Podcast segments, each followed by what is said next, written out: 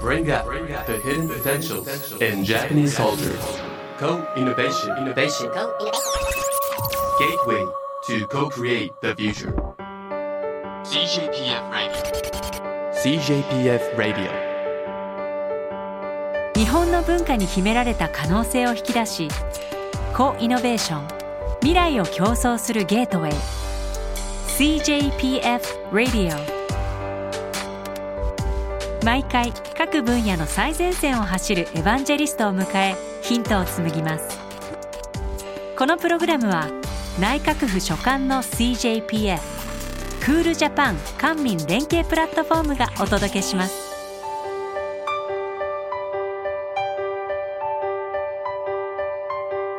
こんにちは。ナビゲーターの CJPF ディレクター渡辺健一です。人間社会や地球環境など大きな変化が訪れている現代。文化の力で未来を競争する。この CJPF レイディを通じてポジティブなヒントを見つけ出していきます。さて今回高イノベーションをしていくテーマは日本の祭りをデザインするです。さあこのキーワードにどんな未来の高イノベーションの可能性があるのか。お迎えをしているのはザ・ヒューマン・ミラクル株式会社代表取締役クリエイティブディレクターの小橋健二さんです。小橋さんはですねウルトラジャパンなどの大型海外イベントを日本で実現。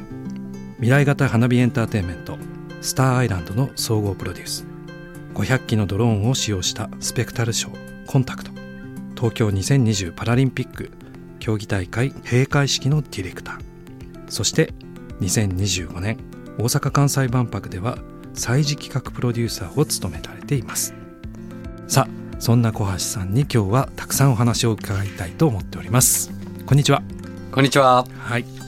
実はですねあのプライベートでも非常に仲良くてですね、はい。小橋さんというとちょっとこう照れちゃったりするので、はい。僕よのケンジ君と言ってましてあの私のケンジのケンと同じ感じなんですけどよろしくお願いします。僕はナブケンさんって呼ばせていただいて。ぜひよろしくお願いします。お願いします。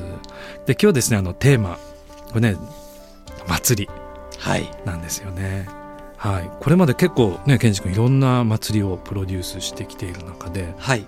祭りって何なんだろうっていうのをこうちょっといろいろ二人で話してみたいなと思うんですけどどそうですね。うですかね？いや、あの、まあ本当に世界中様々な祭りを僕も体験見たりしてきて、そしてまあこのコロナ禍で海外行けなかったことで、まあ日本のあらゆる祭りを体験してきて、やっぱ改めて、まあ、祭りのこう本質って何かなと思うと、うん。やっぱこう祈りだったり願いだったりっていうのがやっぱ最初にあって、うん。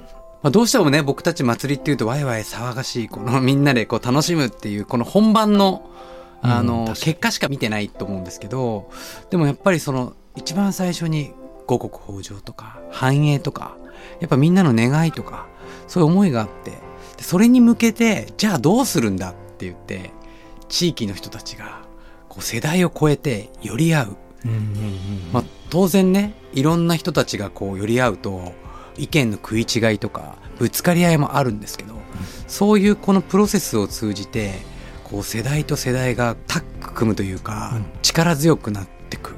そして文化と文化が紡がれていく。で地域が本当に強くなっていくっていう。そしてまあその最後に、まあ、もちろんねもともと日本っていうのはこう自然全てが神であり自然全てがまあ自分と同じだっていう感覚があったので、うんうん。そのものに感謝するっていう意味ではお祭りをするっていう。だからやっぱりその本質っていうのはこうずれてないところだと思うんですけど、うんだから僕自身もやっぱり日本でウルトラみたいなフェスをやったりとかスターアイランドっていう花火のイベントをやったりっていうのはやっぱり表面でパッて来たお客さんには伝わらない。それは僕は子供の時にお祭りに来てもその何のことでやってるのかわからないから楽しいでいいんですけど、うんでもやっぱやってる人間がどういう志でいるかってすごく大事で。うんところですね。確かに。ぼ僕自身もやっぱりあの当時、ウルトラジャパンっていうのを日本で開催したいって思いは混沌としたこの社会の中でうん。何か過去できたものが今できなくなり世界でできるものが日本ではできないこの息苦しさの中でうんどうせ日本なんかどうせ自分の人生なんかって思っている若者たちを何かやっぱ圧倒的な楽しさや感動体験非日常体験を作ることで自分の中で閉ざしてた感情まだ見ぬ自分に出会うみたいなそういうきっかけ作りをしたいと思ってうんうんやっていたので、まあ、僕にとってはねあのままさに祭りを作るプロセスだった。まあでもそのプロセスって簡単じゃないよねっていう。確かに。はい、考えてみるとなんだろうさっきのその祈りはい。でいうとこう祭りってこうなんだろう例えば神社とかお寺のお祭りもある中で、日本って世界で一番祭りの数が多いかもしれなくて、いやそうなんですよねね、いろんなこうダイバーシティはい。がね許されるなんかすごい稀有な国なんじゃないかなって。いやそうなんですよ。だからまあ地方に行くとぶっ飛んでるなっていうような確かに、祭りはいっぱいありますけど、うん。僕も一番最初まあこう南大祭りっていう祭りをこう行く始めたのは阿波踊りが最初だったかもしれないですね、阿波踊りがはい。インスパイアのそうですきっかけだったねその時は友達を僕はアメリカのネバダのバーニングマンっていうこれ奇祭って言われている、行きたい。はい。すごく行きたくてそれだけは、砂漠の中でブラックロックシティっていう本当に1週間だけうん6万人の街が出来上がるんですけど、うんうん、1週間だけね、はい、でそこはギブアンドギブとノースペクテーターっていう傍観者になるなって全ての人間がアーティストで表現者であれと。そしてギブアンドギブっていうそのリターンを求めないその見返りのないギブをするっていう。そういうそういうルールのもとに出来上がる街でその祭りを友達を連れてったら、うん。友達がじゃあ恩返しにジャパニーズトランス連れてくよって言われたのが 阿波踊りだったんですよね。なるあでも表現としてすごくいいかも、はい。ジャパニーズトランス、ええ、いやそれで行った4日間。うんうん。4日間もう踊るアホに 見るアホっていう。トランス状態。同じアホなら踊らなソンソンでもう踊りまくりましてそれはトランス状態入りましたよね。えもうじゃあその友達も大喜びで。大喜びで。でもそういうなんか祭りに連れていくってもっともっとねしたらいいかも。結構日本の祭りってこう入れるうん。じゃないですかね、そうなんですよ、うん。でやっぱりねその中でいろんな世代の人たちがそれに向けて練習もしてるし、うんうんうんやっぱそれが本番を迎えてうん。いわゆるこう一般の人じゃないですか普段の人たちが。輝いてるんですよ、ああわかるそれをまた地域で見ている、まあ、一緒に参加している子どもたちはうん大人を見てかっこいい。いや本当かっこいい。あの感じ大切ですよね。いやものすごい大切。すごい。だからままさに、まあ、今こう万博に取り組んでるんですけど、うんうんまあ、まだまだ今のこう世の中の認識って大阪・関西万博なんで関西圏だけでやってるっていうふうに思われがちなんですけどうん。これは僕は、まあ、国を挙げた祭りにするべきだと思ってるんですよね。この間あの発表があった時に、はい。こうそのプレゼンテーションの中で、はい。祭りっていうところにすごい力入ってたのすごくはい、印象的で。あもうそこなんだな多分やりたいのはと思って。そうなんですよ。やっぱり今ね地域ごとの祭りは、まあ、もちろんねこう消えうるものもありますけど、うんでも地域ごとで祭りは結構まだやってるんですよね。うんうんうん。でもやっぱこう日本って本当にこう稀なこう環境自然環境を誇っている、うんでもこう一つの島の中でほぼ連なって移動も容易にできるっていう。でちょうどいい大きさの中で地域ごとじゃなくてやっぱ一つの国としてねうん。ちゃんとこう島国としてねうん。こう結束でみんなでこう祭りをやっていくっていう。で祭りってその魂がこうバイブしていく。バイブしていくような なんかそれを別に万博云々とかじゃなくて仮にもこの2025年にこう国そしてあらゆる企業が参画する。そして世界から人がやってくる。こういう機会を使わずにいつ使うんだって話そなんですよ、ね、の通り。なんかあのこの間のその万博のプレゼンの時に、はい、地球共感覚はい、っていう主催者祭事のテーマ。そう主催者祭事のテーマ、あれにものすごく自分はこう来てはい、なぜかっていうと今まで多分誰も使ってなかった言葉なんじゃないかな。そうなんですよ。直前で降りてきた。降りてきた えちょっとその話聞きたいなと思ってこう地球共感覚とはどんな感覚なのか。はい、あのこれはあの、まあ、共感覚ってあんまり実は聞き慣れない言葉かもしれないんですけど、一つのこう感覚刺激に対して、うんうん。あの別の知覚現象を生じることを一般的には言われてるんですけども、でももともとまあ人間は自然の一部だった。うん。自然と人間というのを切り離してなかった。そういう感覚の状態って多分一つの感覚に対して一つどころか全てが自分の細胞のごとく感じてたんじゃないかなと。あーわかる、はい。うんうんうんだから私とあなたがない私と自然が切り離されてないうん。いわゆるこの呼吸感覚うん。この全てがあらゆる万物とつながってた。うんうん。ってことは本来は全て共感覚だったはずで、考えてみたらはい。人間って結構分けるのが得意な生き物で はい。今現代って分けすぎちゃった分けすぎちゃってる。気がしてね例えば自分とあなたとか、はい、でも考えてみたらあれ一つの感覚でね分ける以前に戻るっていうのが今大事なのかな、そうなんですよね。だから、うん。自然を大切にしようとか、うん地球を守ろうって、うんもうその時点で分けちゃってるんですけど。ちゃってる。でも地球共感覚っていうのは自分のこの肉体とうん。感覚と同じなのでうんうんそれを味わったらそもそも自分の肉体をわざわざ傷つけないよねっていうことだよね。話じゃないですか。うん。だからやっぱりその感覚の、まあ、まあイベントなので、うん。まあ、疑似体験をしてもらいたいなっていうああその魂の記憶うん。に触れてほしいなう、魂の記憶。はい。ああ確かに。いや今日ね聞いてみたいなと思ったのがそのそんな中にこう多分こうなんだろう地球上のいろんな人たちがその感覚のはい。この窓とか扉を開けている中で、はい。そこに日本っていうエッセンスをどう入れていくのかなってすごく、音の音階なのかそれとなんかいろんなもの考えながら多分ケンジ君の中でここだっていうところにはい。こうなんかいろんな日本らしさ入れていくんだろうなと思って。あそうですね。やっぱりこう、まあ、日本にはこう古来から八百万の神とかアミニズムっていうやっぱこうし自然や物うん。全てにこう命が宿るっていう考えの中でいたのでやっぱそこっていうのはこうあらゆるものを二元論で分けるんではなくて、うんあらゆるものをこう結びっていう思想が結ぶってことですね。うん。もう結びうん和合するっていう。うん。なんで今こう割と例えばですけどテクノロジー例えば AI とかメタバースとかをこうちょっとバーサスでリアルと分けちゃう。うん人間対 AI とかリアル対メタバース。みたいなでも本当はそうじゃなくてそれを調和和合できるっていうのが多分まあ日本人がもともとできたことなんじゃないかな、うん確かに。その一見相反する両極にあるものをうん。調和する、うん。その調和力こそが多分日本のエッセンスなんじゃないのかなって。うんでそれがキーなんじゃないのかなっていうふうにすごく思ってるんですようね。ん。なんかこう主客逆転というかね自分がやなんていうかこうシュガーで入ってったら急に10になっていったりとか、はい。そのね将棋でもそうだけども将棋がこうなることによってうん。こっち側の手駒になったりとか、、はい。ろんなそのあっちとこっちを行ったり来たりすることがもうデフォルトとして、日本の文化には多分ねある気がすごいするなと。そうなんですよね。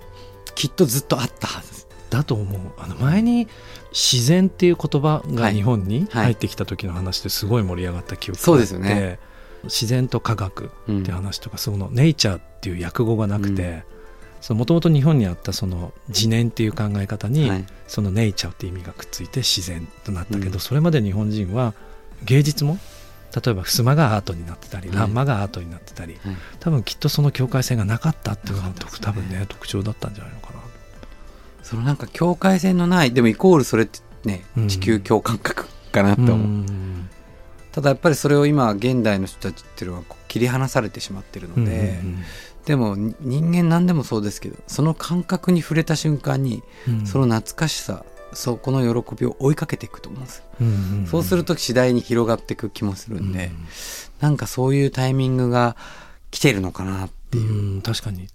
なんかしかもすごい現代って面白いのがそのテクノロジーが結構どんどんどんどん身近になってきていて、それこそインターネットのなんかもう普通の状態だし、はい。それこそ VR とかも。うん。でそういう中でさっきの二元論に陥りがちなところをうん。あえて共感覚ではい。テクノロジーも活かしながら作っていく、すごいそれが得意なんじゃないのかな。そうなんかやっぱり今ダイバーシティでは日本あるんですけど、うん。インクルージョンではないですよあーうねん確かに確かに。だから本当の意味でのインクルージョンうん。をやっぱり達成していくきっかけにすごくその25年っていうのは大きな役割を果たすんじゃないのかなと思ってるんですよね。なんかもしかしたら万博の歴史の中で初めて、うん。そのバーチャル上の来場者の方が多い？はい、なんか万博になるようなあ大いにあると思います、ねあのバーチャル万博っていうのもね今用意してますので、うん、となるとその直接脳と脳がこうつながりながらどんなインクルージョンをこう繰り広げていくのかってすごい面白いテーマを、まあ、きっと考えてるんだろうなと思って。やっぱりあのこの現実世界っていうのはうん。こう意識が作ってるって言われてるのでうん。やっぱこの僕はメタバースの役割っていうのは、まあ、なかなかこう現実ではできないこと。うん。まあ世の中ねこのリアルな世界はまだまだルールがあって突然は変えられない。うんでもそのルール小さなチェンジをこう、うん。メタバース上ではできる。でそういう中でこう自分の固定概念が外れるような感覚。なんかそこで人のことを縛るルールじゃなくてうん人々を解放していくような、うん。仮にルールが出来上がっていくてでそこで心意識が変わっていくとやっぱ現実世界が変わっていくっていうなんかそういう役割をするんじゃないのかなと。うん。だから僕はやっぱテクノロジーを発展していけばしていくほど人は自然に帰っていくっていううんうん AI もしっかりですけどやっぱこれからこう AI が台頭していって、まあ、今までの労働っていうのがもちろん変わっていくと。うん。でもそうすると人に時間ができていく余白ができていく。うん。でそうするとそこで必要なのはやっぱり改めて物事を美しいと思える、うん。ね、こうアートのセンスだったりとか他者のことを考えられる感じられるハートのセンスだったりとか、なんかそういうものが必要になってくんじゃないのかなと思うんですよね。なんかちょうどアメリカにラクロスの大会に行っていて、はいはい。でラクロスってすごいそのネイティブアメリカンのあのスポーツで試合が始まる前にビーバーになったりうん。クマになったりへこう大足になったり、うん。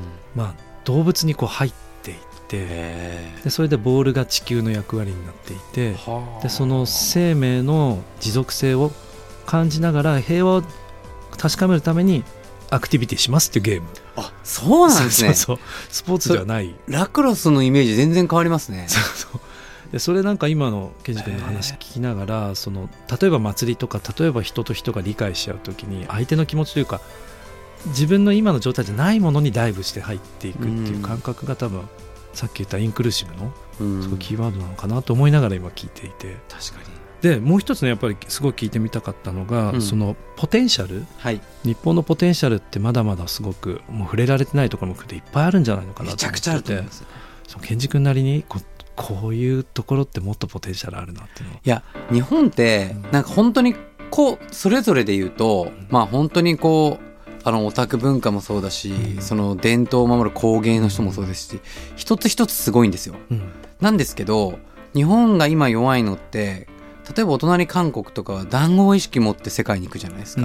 でも日本って海外行ってもお互いを蹴り落としてるっていうぐらい こうやっぱり連なってないんですよね。うんだけど一個一個で勝負するんじゃなくて日本ってやっぱりこう、まあ、さっき言った和合なんですよ。うんうんあらゆるものがこうミクスチャーされているこのレンジなんですよね。だから海外の人なんて来るとすごくわかりやすいのは例えばこの間ねホテルを経営してる人に聞いたんですけどうんうん。東京のホテル泊まって、まあ、みんな旅行者なんで次の日は京都に行くってみんな一泊ずつですかって言ったらいやそんなことなくてうん1週間ここに荷物置いてくんですよっつって、なるほど。えー日帰りで京都行ったり箱根行ったりして戻ってくるんですって。すごい距離だな。そう。だからそのぐらいの感覚で外国の人たちは来てるんですよね。うんうんじゃあそれで何が起きるかっていうと1日2日の中で見てる体験が伝統の京都から逆に東京のド派手なビルディングまでのとかレストランとかファッションからあらゆるものを体験してるわけですようん。でそれを含めて全部が日本だって感じてるわけですよね。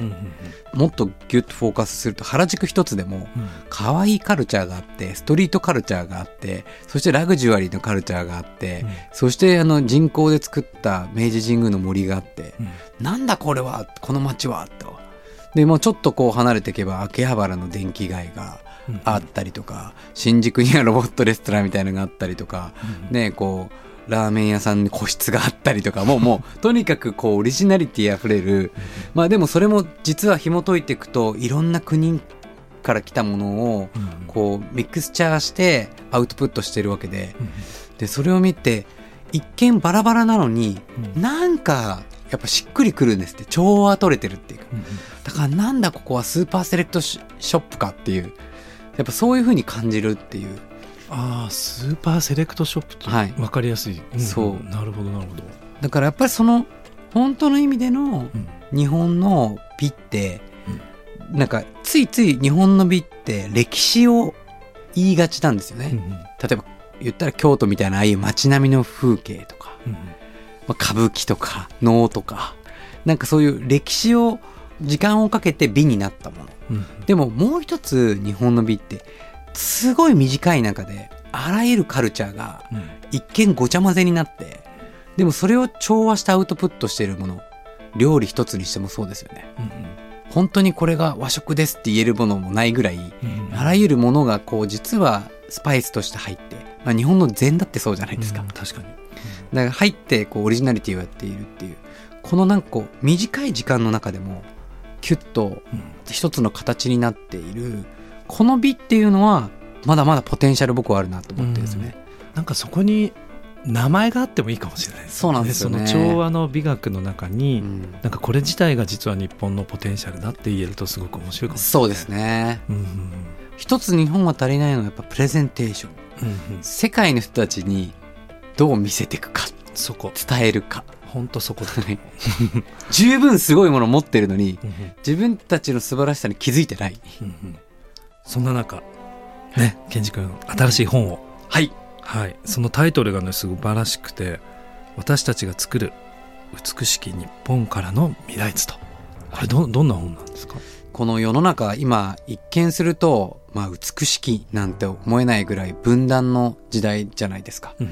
世界を見渡せば本当にいろんな問題があの気候変動もそうですし、ウクライナのこの情勢もそうですしまあ日本の中でも芸能もそうですしこう政治もそうですしあらゆる海がいっぱい出てきている中で、じゃあ今日本が変われるのかって言ったら多くの人はいやいや変われないよと思うかもしれないんですけども僕はこの日本がこうある意味世界を変えていくキーになるんじゃないのかなと。っていうのはまあ20世紀っていうのは、まあまさに物質文明と言われて物があれば豊かだと勘違いしていた、うん。